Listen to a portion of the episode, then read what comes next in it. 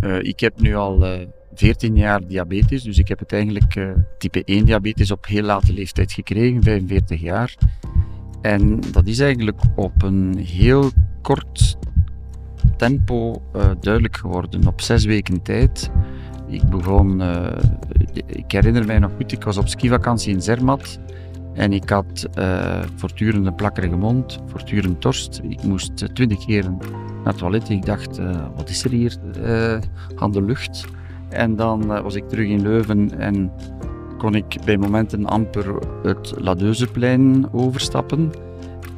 dan begon ik ook schimmels te krijgen en op een bepaald moment ehm, gaan we, moet ik een lezing geven in Londen aan de universiteit. En uh, een lezing een uur en een uur QA. En in die periode heb ik, denk ik aan die hostess, die dames die daar stonden, zeker drie, vier keer een, een, fles water gevraagd.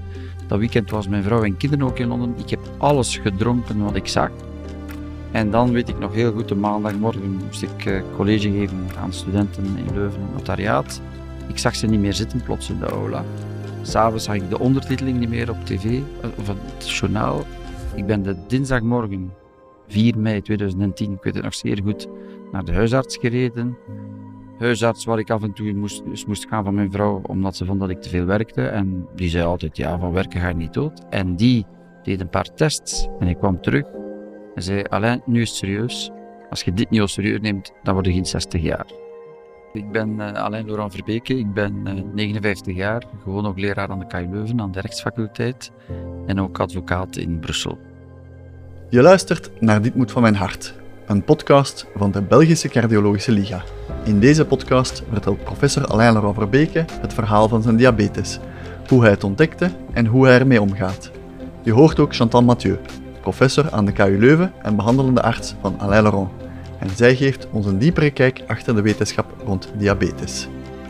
Symptomen van diabetes zijn uh, wel gekend. Dus het gaat over symptomen die ontstaan door stijgen van de bloedsuikerspiegel. Wanneer je bloedsuikerspiegel stijgt, dan ga je suiker uitplassen, dat zuigt vocht mee. Dus je gaat veel beginnen plassen. Je gaat s'nachts moeten opstaan om te plassen. En omdat je veel vocht verliest langs de urine, ga je ook je dorstcentrum stimuleren. Ga je veel dorst krijgen, ga je veel beginnen drinken omdat insuline haar werk niet meer kan doen als een opbouwend hormoon om suiker in de doelorganen, zoals de lever, maar ook de spieren en het vetweefsel te duwen, ga je ook beginnen vermageren. Dus veel plassen, veel drinken, vermageren en omwille van hoge bloedsuikerspiegels ook een verhoogd risico op infecties zijn allemaal alarmsymptomen van ontregelde diabetes. Want het grote probleem van diabetes en vooral van type 2 diabetes is dat dat een sluimerende aandoening is, waarbij de bloedsuikerspiegels stilletjes gaan beginnen stijgen. En dus men schat dat mensen met type 2 diabetes vaak 6 tot 8 jaar lang rondlopen zonder symptomen, omdat hun bloedsuikerspiegel een beetje gestegen is, boven de normale, maar nog niet aan die nierdrempel. En dat is het gevaarlijke. Want symptomen, acute symptomen van diabetes heb ik hier juist verteld, maar het gaat vooral over het feit dat die verhoogde bloedsuikers, zelfs al zitten die mooi onder die nierdrempel, toch gevaarlijk zijn voor het lichaam. Namelijk, die bloedsuiker gaat kleven aan eiwitten, vooral eiwitten in de bloedvatwanden, waardoor vooral de kleine bloedvaatjes gaan dichtslippen. Kleine bloedvaatjes van de ogen bijvoorbeeld, kleine bloedvaatjes van de nieren, kleine bloedvaatjes van de zenuwen. En dus diabetes, wanneer je daar lang mee rondloopt, zelfs met licht verhoogde bloedsuikerspiegels, gaat dat verwikkelingen geven. Namelijk aantasting van ogen, aantasting van nieren, aantasting van zenuwtjes. En dan krijg je symptomen van verwikkelingen. Krijg je bijvoorbeeld oogbloedingen, krijg je nierfunctiebeperking, nood aan dialyse, krijg je aantasting van de zenuwtjes, dus pijn in je voeten, gevoelloosheid in je voeten. Dat is de aantasting van de kleine bloedvaatjes. Maar diabetes geeft ook een versnelling van aderverkalking. dus wat we allemaal krijgen, we noemen dat atheromatose, dus we noemen dat aderverkalking, maar eigenlijk is dat adervervetting. En dus mensen met diabetes, vooral type 2 diabetes, hebben een verdubbeling van hun risico op hart- en bloedvatlijden. En dan krijgen we alle symptomen van dien. dus we krijgen dan door tekort aan zuurstof in het hart, dus hartkrampen, angor. We krijgen een verhoogd risico op hartinfarct, een verhoogd risico op uh, uh, een hersenaantasting, het CVA, dus het, het, herseninfarct. Maar ook aantasting bijvoorbeeld van de bloedvaten van de benen, met dan claudicatio, dus krampen in de benen bij het stappen. Dus symptomen van diabetes, acuut, ja, dat is dat veel plassen, veel drinken enzovoort. Maar ik moet bijna zeggen, spijtig genoeg hebben mensen met licht verhoogde bloedsuikerspiegels, die onder die nierendrempel blijven, geen acute symptomen. En vliegen dikwijls onder de radar tot wanneer er verwikkelingen optreden. En ik kan u bijvoorbeeld zeggen dat 25% van alle mensen met type 2 diabetes gediagnosticeerd worden, dus pas de diagnose van type 2 diabetes krijgen naar aanleiding van een verwikkeling, naar aanleiding bijvoorbeeld van een infarct, wat bijzonder spijtig is. En vandaar dat we heel hard werken met de huisartsen bijvoorbeeld om te screenen, om te zoeken naar mensen vooral met type 2 diabetes. En ondertussen zijn we ook aan het screenen naar mensen met type 1 diabetes, om dat ook vroegtijdiger te vinden. Diabetes is eigenlijk een ganse verzameling van aandoeningen die hun naam diabetes te danken hebben aan het feit dat alle mensen met alle vormen van diabetes dat die een verhoging hebben in hun bloedsuikerspiegel, waardoor op de duur, als die bloedsuikerspiegel hoog genoeg wordt, de nierdrempel overschreden wordt en mensen ook veel beginnen plassen. Diabainein in het oude Grieks betekent doorlopen, dus een soort van sifon, uw water verliezen. En dus in de tijd van de oude Grieken, zelfs in de tijd van de oude Egyptenaren, kende men die eh, aandoeningen, dus verschillende uh, ziekten die allemaal samen één gemeenschappelijk kenmerk hadden, te veel plassen door suikerverlies, weten we ondertussen. Maar in die zak van aandoeningen van uh, diabetes kennen we ondertussen nu in de 21ste eh, eeuw kennen we heel veel verschillende aandoeningen. Type 2 diabetes is de meest frequente vorm van diabetes, is de vorm die vroeger ouderdomsdiabetes genoemd werd. Heeft te maken met ouder worden, heeft te maken met dikwijls overgewicht en ook onvoldoende bewegen en is een uh, vorm van diabetes waarbij de verhoogde bloedsuikerspiegel ontstaat omdat het hormoon insuline, het hormoon dat dient om de bloedsuikerspiegel normaal te houden, zijn werk onvoldoende kan doen. En dat is de vorm van diabetes die wereldwijd aan het ontploffen is. Dus dat is de vorm die sterk aan het toenemen is omdat de bevolking ouder wordt, omdat de bevolking dikker wordt en omdat we onvoldoende gaan bewegen.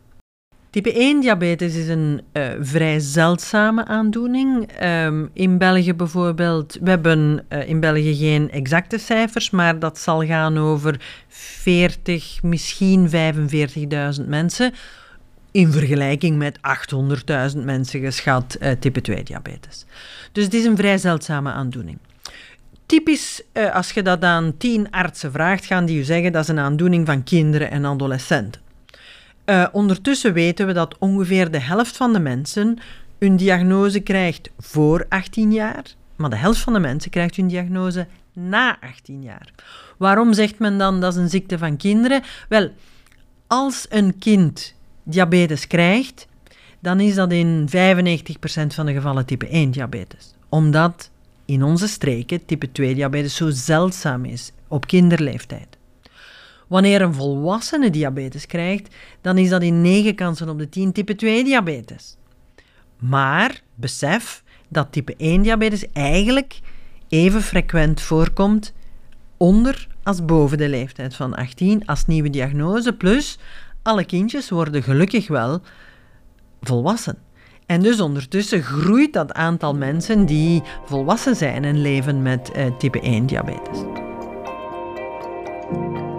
Weet nog heel goed de autorit van het kabinet van de huisarts tot bij mij thuis. Ik was helemaal uh, bouleversé, helemaal van mijn melk. Ik was, ik had tranen in mijn ogen. Ik dacht, mijn leven is eraan.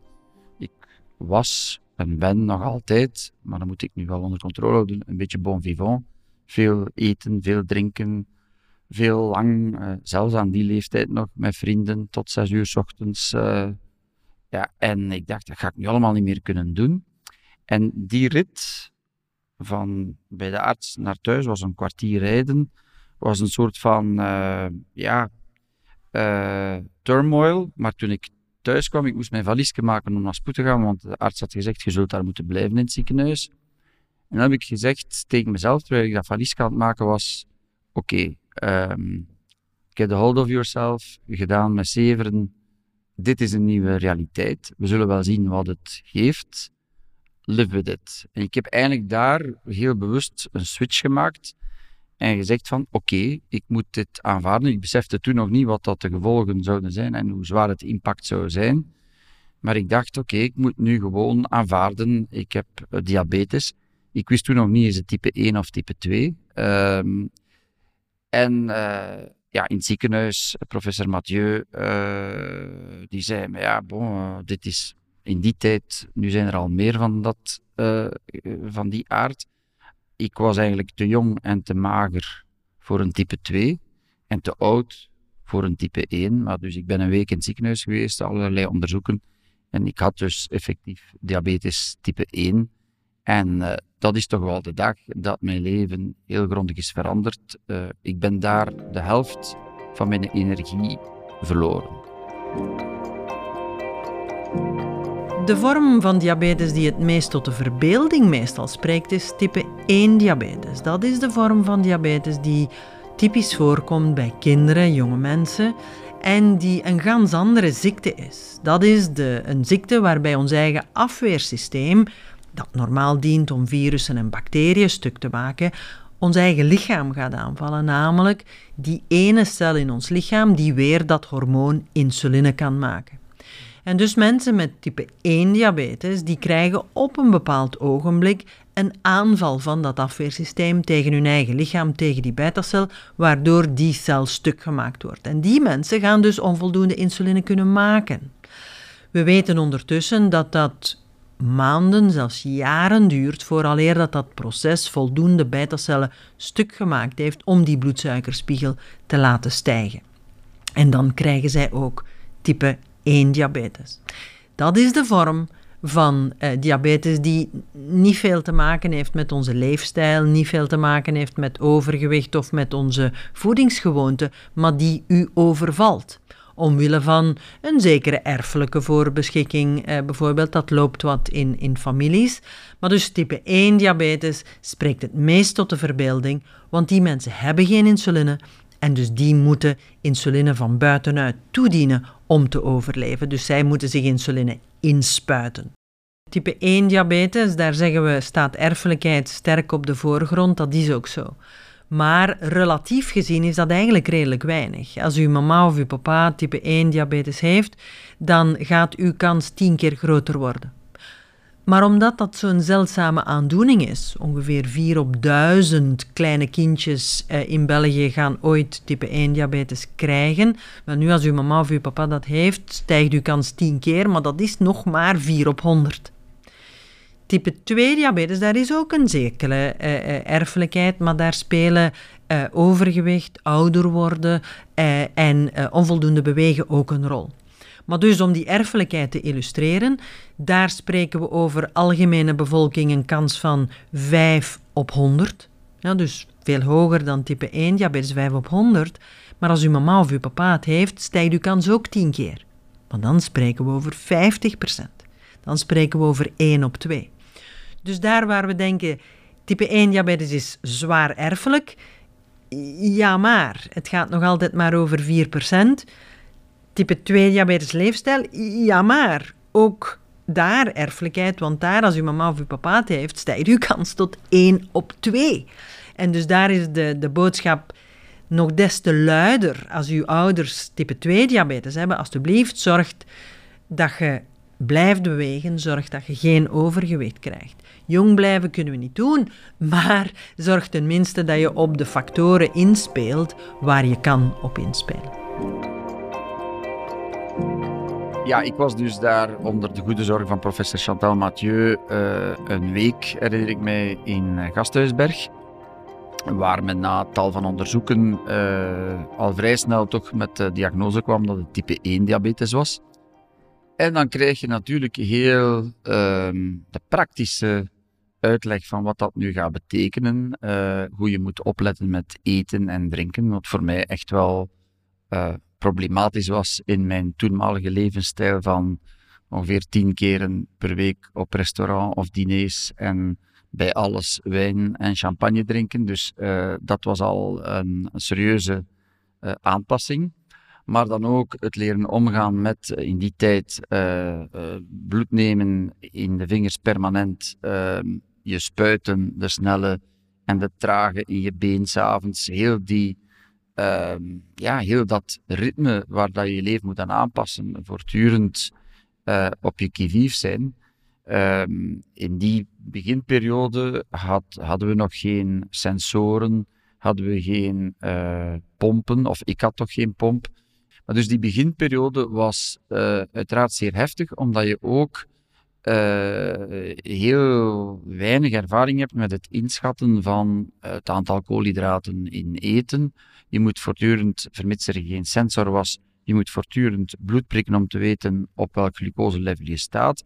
Je lichaam, je kunt de, de, de signalen van je lichaam nog niet zo goed interpreteren wanneer je aan het zakken bent naar een hypo of wanneer je te hoog aan het gaan bent. In die beginfase ja, is dat allemaal nog trial and error. Het is allemaal nieuw, ook voor het gezin. Uh, mijn vrouw, mijn kinderen.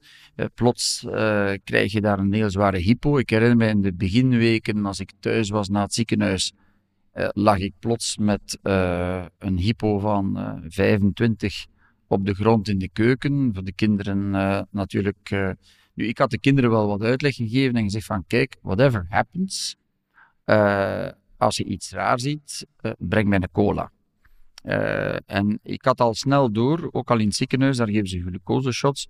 Maar uh, ik had daar al wat geëxperimenteerd als ik lager stond met welke. En bij mij werkt Coca-Cola het best.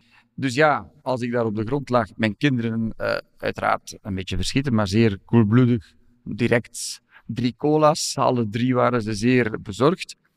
En eigenlijk is het dan.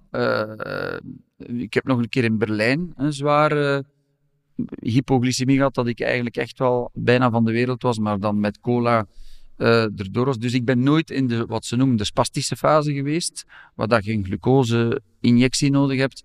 En gelukkig ook niet de verdergaande fase. Dus ik heb het tot nu toe, op al die jaren, altijd kunnen onder controle houden. En uh, op den duur begint je lichaam heel goed te kennen. En begint je de signalen van een uh, hypoglycemie wel goed aan te voelen. Type 1 diabetes, daar moet ik u in het jaar 2023 zeggen dat we dat nog niet kunnen genezen. dus eens uw beta-cellen stuk gemaakt zijn door het afweersysteem, wat het probleem is bij type 1 diabetes, eens dat gebeurd is, ga je moeten insuline toedienen in de plaats van die beta-cel. Insuline is een eiwit het is net 100 jaar geleden dat uh, de ontdekkers uit Canada daarvoor de Nobelprijs uh, gekregen hebben. Uh, voor dus het eerste klinische gebruik van insuline. Maar het is nog altijd op dezelfde manier als 100 jaar geleden dat we mensen met type 1 diabetes moeten behandelen, namelijk we dienen insuline van buitenuit toe. Nu, de manier waarop dat we dat doen is revolutionair geëvolueerd in de laatste 20, laatste 10, laatste 5 jaar dus wij gebruiken nu synthetisch gemaakte insuline-analogen. Uh, mensen met type 1 diabetes nemen eigenlijk alle functies van die vernietigde beta-cel op zich. Niet zomaar insuline toedienen, iedere keer als ze eten. En één keer per dag een traag werkende insuline toedienen. Uh, ze gaan veel meer doen, mensen met type 1 diabetes. Die gaan eigenlijk al die complexe functies van die beta-cel overnemen. Die gaan continu hun bloedsuikerspiegel meten. En anno 2023 gebeurt dat door continue glucosesensoren. Dus kleine plastiekjes die onder de huid geschoten worden, ene keer per week of ene keer per twee weken. Die sensoren gaan continu meten hoeveel suiker er onder de huid zit. En dat staat in evenwicht met hoeveel suiker er in het bloed zit.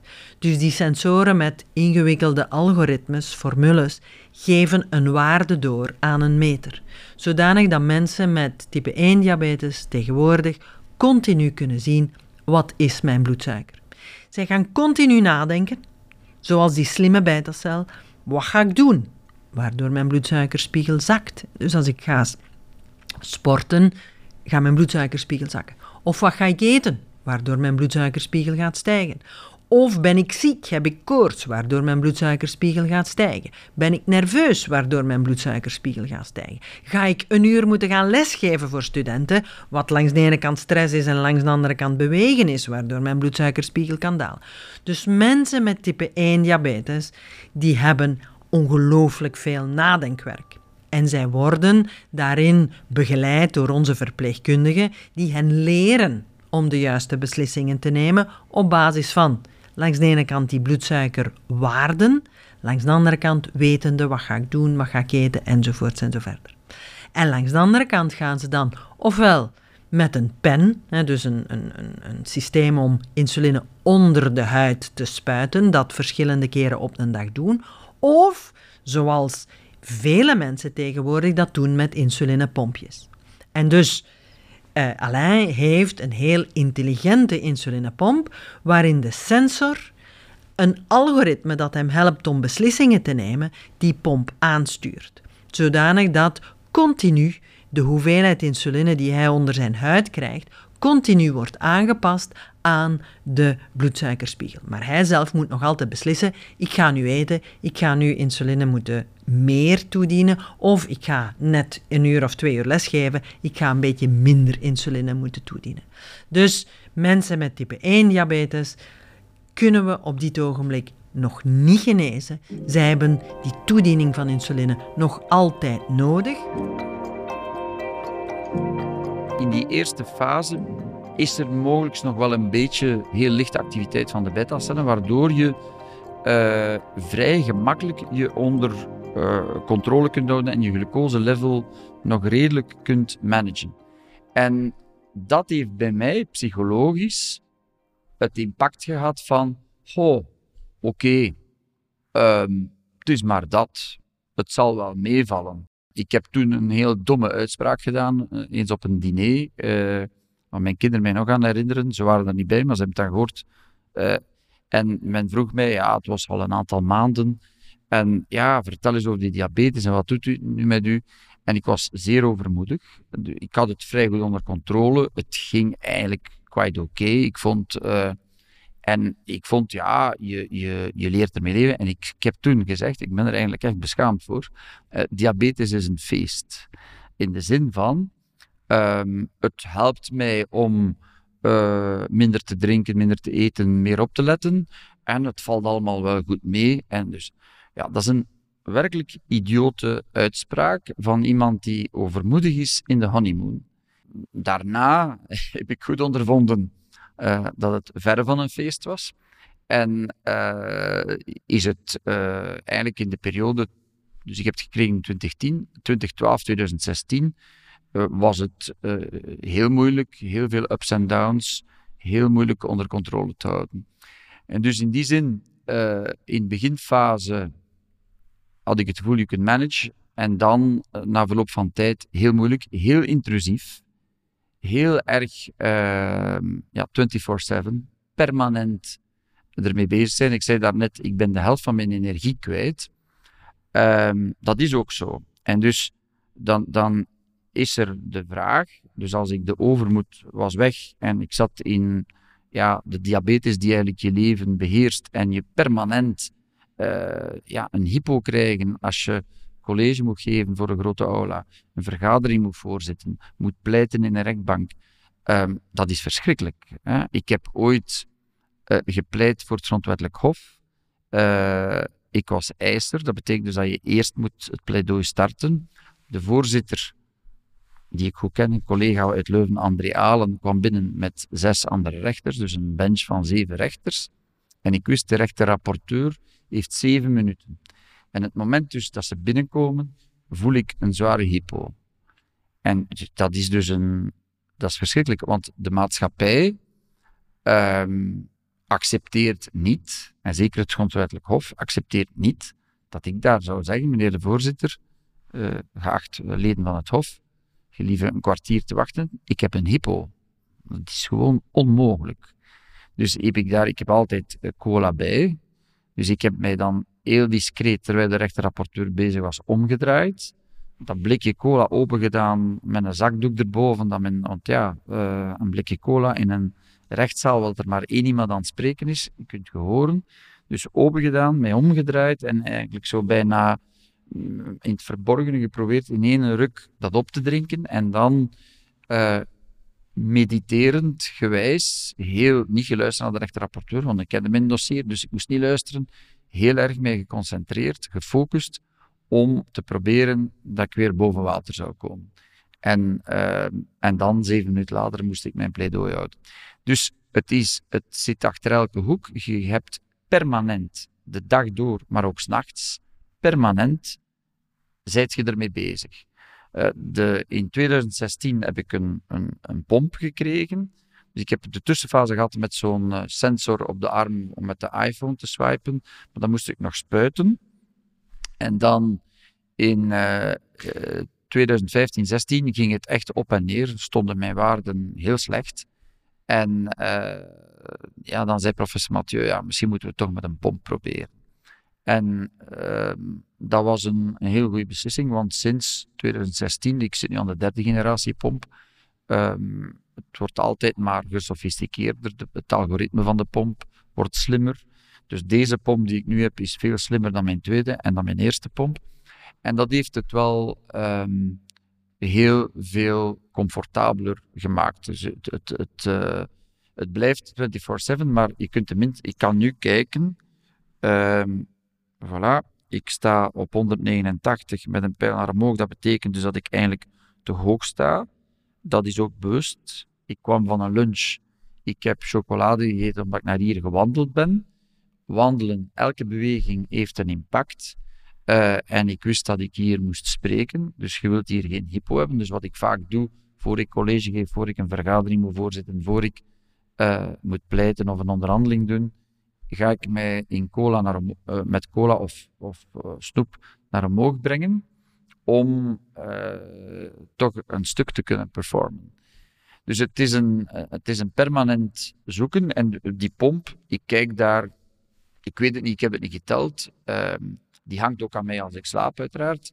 Die doet alleen maar af om te zwemmen en om te douchen. Uh, ik denk dat ik daar. Ja, ik, wil niet overdrijven, hè, maar uh, er zijn 24 uur op een dag. Ik kijk er zeker minstens vijf keren per uur naar als ik wakker ben. En s'nachts toch ook af en toe, want de pomp geeft vaak trillingen of alarm. Dus ja, ik kijk daar zeker honderd keer op een dag naar. En dat houdt u voortdurend in de ban.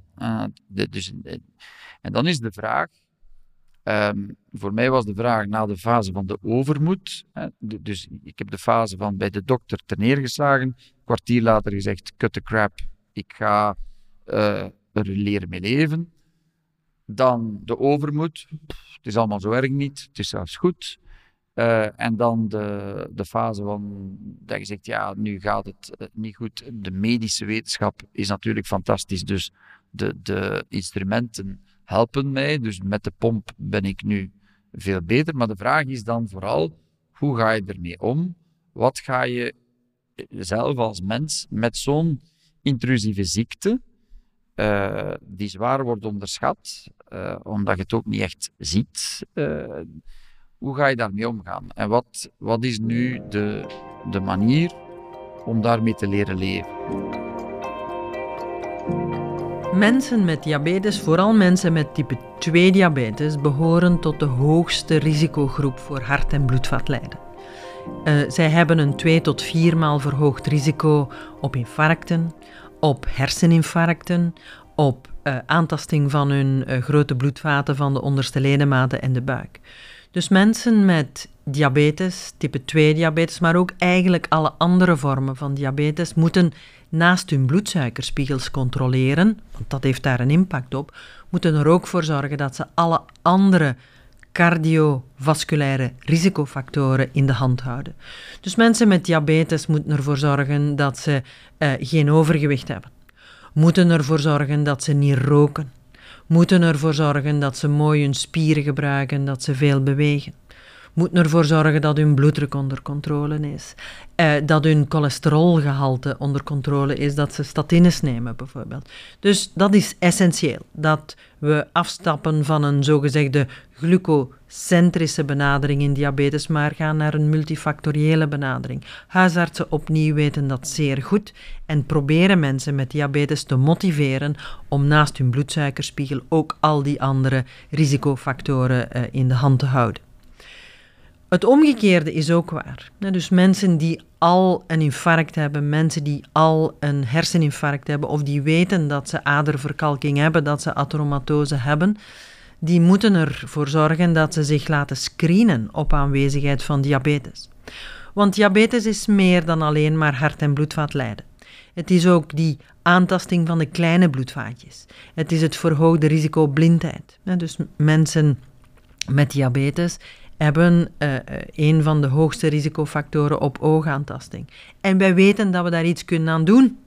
Die bloedsuikerspiegel controleren, maar ook jaarlijks naar de oogarts gaan.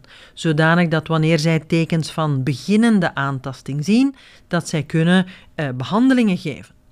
Hetzelfde met de nieren. Dus mensen met hart- en bloedvatlijden eh, moeten zich laten screenen op diabetes, zodanig dat wanneer diabetes er is, we kunnen kijken of er aantasting van de nieren is. We kunnen dat eenvoudig opsporen in de urine door eiwitten gaan opsporen, zodanig dat opnieuw de huisarts, de nefroloog, de endocrinoloog middelen kunnen geven om bij uitstek die bloeddruk te controleren. Dus opnieuw een warme oproep aan iedereen met hart- en bloedvaatlijden om zich te laten screenen voor diabetes, te laten opsporen uh, voor diabetes, want wij kunnen echt iets doen aan die verwikkelingen wanneer we vroegtijdig correcte behandeling toepassen. Dat is een punt dat ik nog even wou, aangeven. Als je dat krijgt, die diabetes, en het is zeer intrusief en het is permanent en het is ook s'nachts en je bent er voortdurend mee bezig, dan is de vraag, wat ga ik daar nu mee doen? Ga ik uh, diabetes type 1 mijn leven laten bepalen? Ga ik mij laten doordetermineren? Of ga ik proberen het te integreren, maar mij niet laten domineren? Ik heb dat tweede geprobeerd, dus dat betekent, ook al ben ik veel energie kwijt, ik heb toch al mijn jobs blijven doen. Ik heb ervoor gekozen, ik heb gedacht, ik moet maar efficiënter worden, nog meer delegeren, beter organiseren. Um, en ik wil niet dat diabetes mijn leven overneemt. Uh, vandaar, ik wil het meer zien als een compagnon de route, die mij op een aantal punten ook helpt om gezonder te leven, beter voeding, um, meer bewust te zijn. Het feit dat je honderd keer op een pomp kijkt, er is zoveel te doen rond mindfulness. Wel, uh, mijn pomp geeft mij cadeau minstens 100 momenten van mindfulness per dag. Want elke keer dat ik de pomp kijk, ben ik geconfronteerd met mijn eigen nietigheid, mijn zwakte, mijn deficiënties. Moet ik nadenken, oké, wat ga ik daarmee doen? En word je eigenlijk in het nu getrokken. Vandaar dat ik ook heel open ben in, in de aula, eh, voor cliënten, aan studenten. Ik uh, ga nergens verstoppen dat ik type 1 diabetes heb. Uh, als ik in een aula begin te zakken, of mijn pomp geeft vaak een alarm, dan haal ik mijn pomp uit. Ik zeg ook aan, aan studenten, voilà, dit is geen telefoon, dit is een insulinepomp.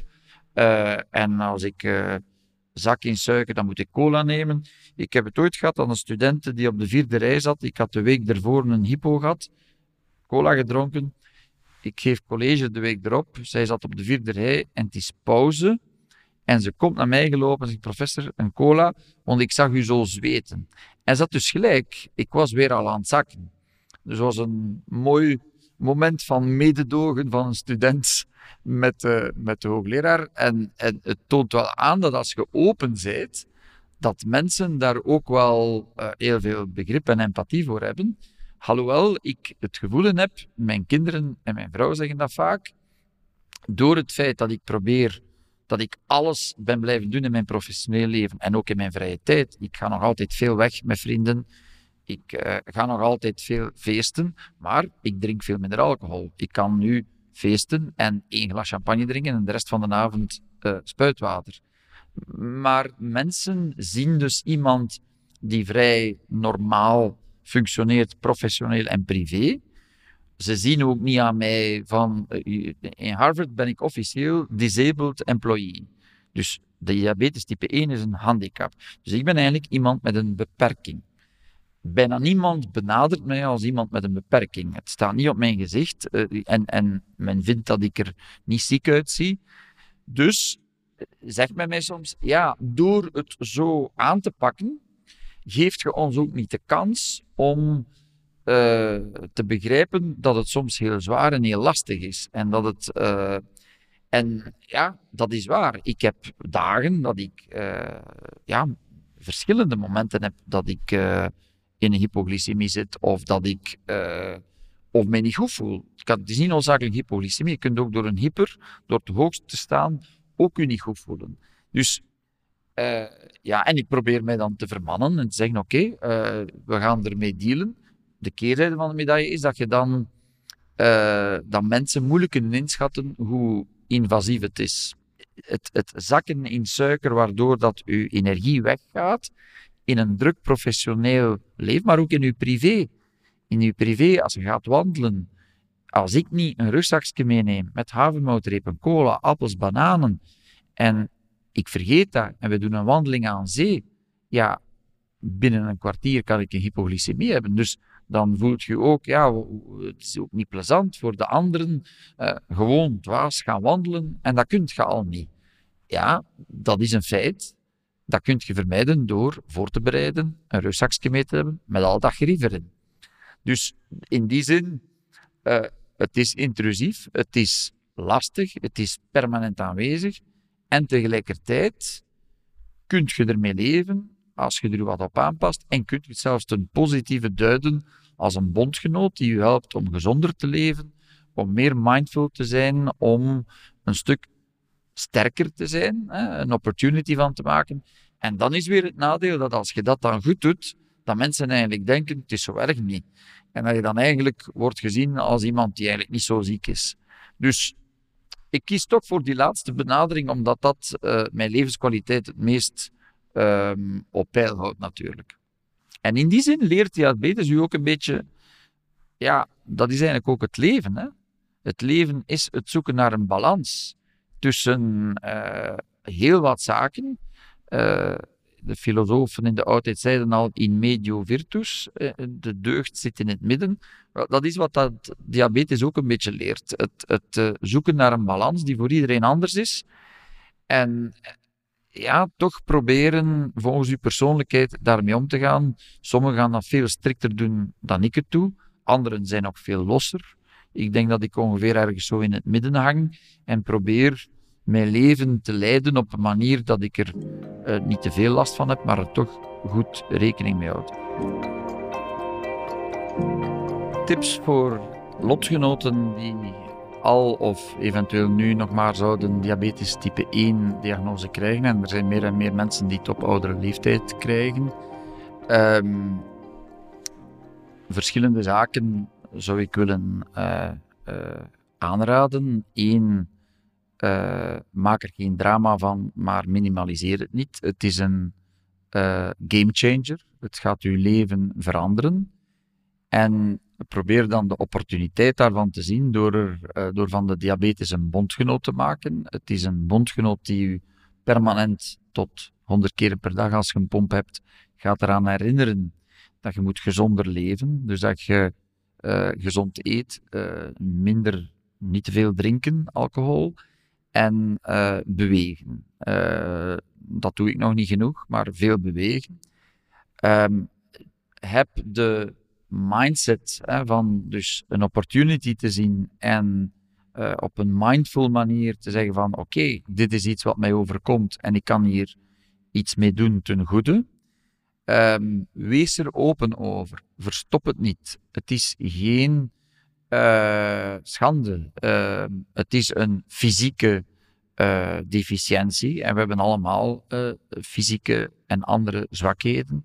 Dus ik vind het ook iets, ik zeg altijd, it takes a strong person to be vulnerable. Um, omarm op dat vlak je kwetsbaarheid en deel het met anderen. Eén, als er iets gebeurt, gaan ze je veel beter kunnen helpen dan als je het verstopt. Maar twee, ik denk dat je er ook anderen mee kunt inspireren en helpen. Het is een stuk elkaar helpen in, oké, uh, we hebben allemaal wel iets en ik heb nu dit en ik ga daar zo mee om. Als je daar open over bent, denk ik dat mensen. Ik kan zeggen dat ik in al die jaren in de ik ben extreem open erover. Ik heb nog nooit een negatieve reactie gehad op die openheid. Dus ik zou anderen aanraden om ook heel open te zijn. En daarnaast zou ik uh, aanraden om niet extreem te gaan. Niet extreem in de discipline en als een freak willen de waarden onder controle houden, want dan gaat het echt niet meer genieten van het leven, maar ook niet extreem in het. Ik heb een vriend die dat wel doet, die type 1 heeft en die eigenlijk zich van niks aantrekt. En dan ben ik ook wel in shock van te zien. Hij houdt met niks rekening, hij drinkt, hij eet en hij vindt. Ja, dat zou ik nu ook niet aanraden. Neem het au serieus en zoek naar die balans die bij u past. Eh, zoek sport, maar word geen freak in de sport. Uh, zoek gezond eten, maar word geen freak. Tenzij dat dat bij u past. Als jij een gepassioneerde uh, uh, persoon bent rond gezond eten en allerlei ehm, daar heel ver willen gaan, ja, doe dat dan. Mijn advies is, maar dat is ook algemeen beyond diabetes, de extremen zijn nooit goede raadgevers. Uh, het, het, het, het, zoeken naar een balans, genuanceerd, en laat alsjeblieft de diabetes niet uw leven uh, overnemen. Uh, integreer het in je leven, maar blijf zelf uh, happy with the diabetes. En in die zin, um, diabetes is geen feest, maar probeer toch van je leven nog altijd te maken dat het een feest blijft, ook met diabetes. En laat de diabetes u er zelfs bij helpen om het beter te maken en jezelf sterker te maken. Bedankt om te luisteren naar deze aflevering van Dit moet van mijn hart. Om ervoor te zorgen dat deze verhalen gehoord kunnen blijven worden, kan je de Belgische Cardiologische Liga steunen. Hiervoor kan je surfen naar ligecardioliga.be steun. Het is dankzij jouw bijdrage dat we ons kunnen blijven inzetten voor de preventie van hart- en vaatziekten in België.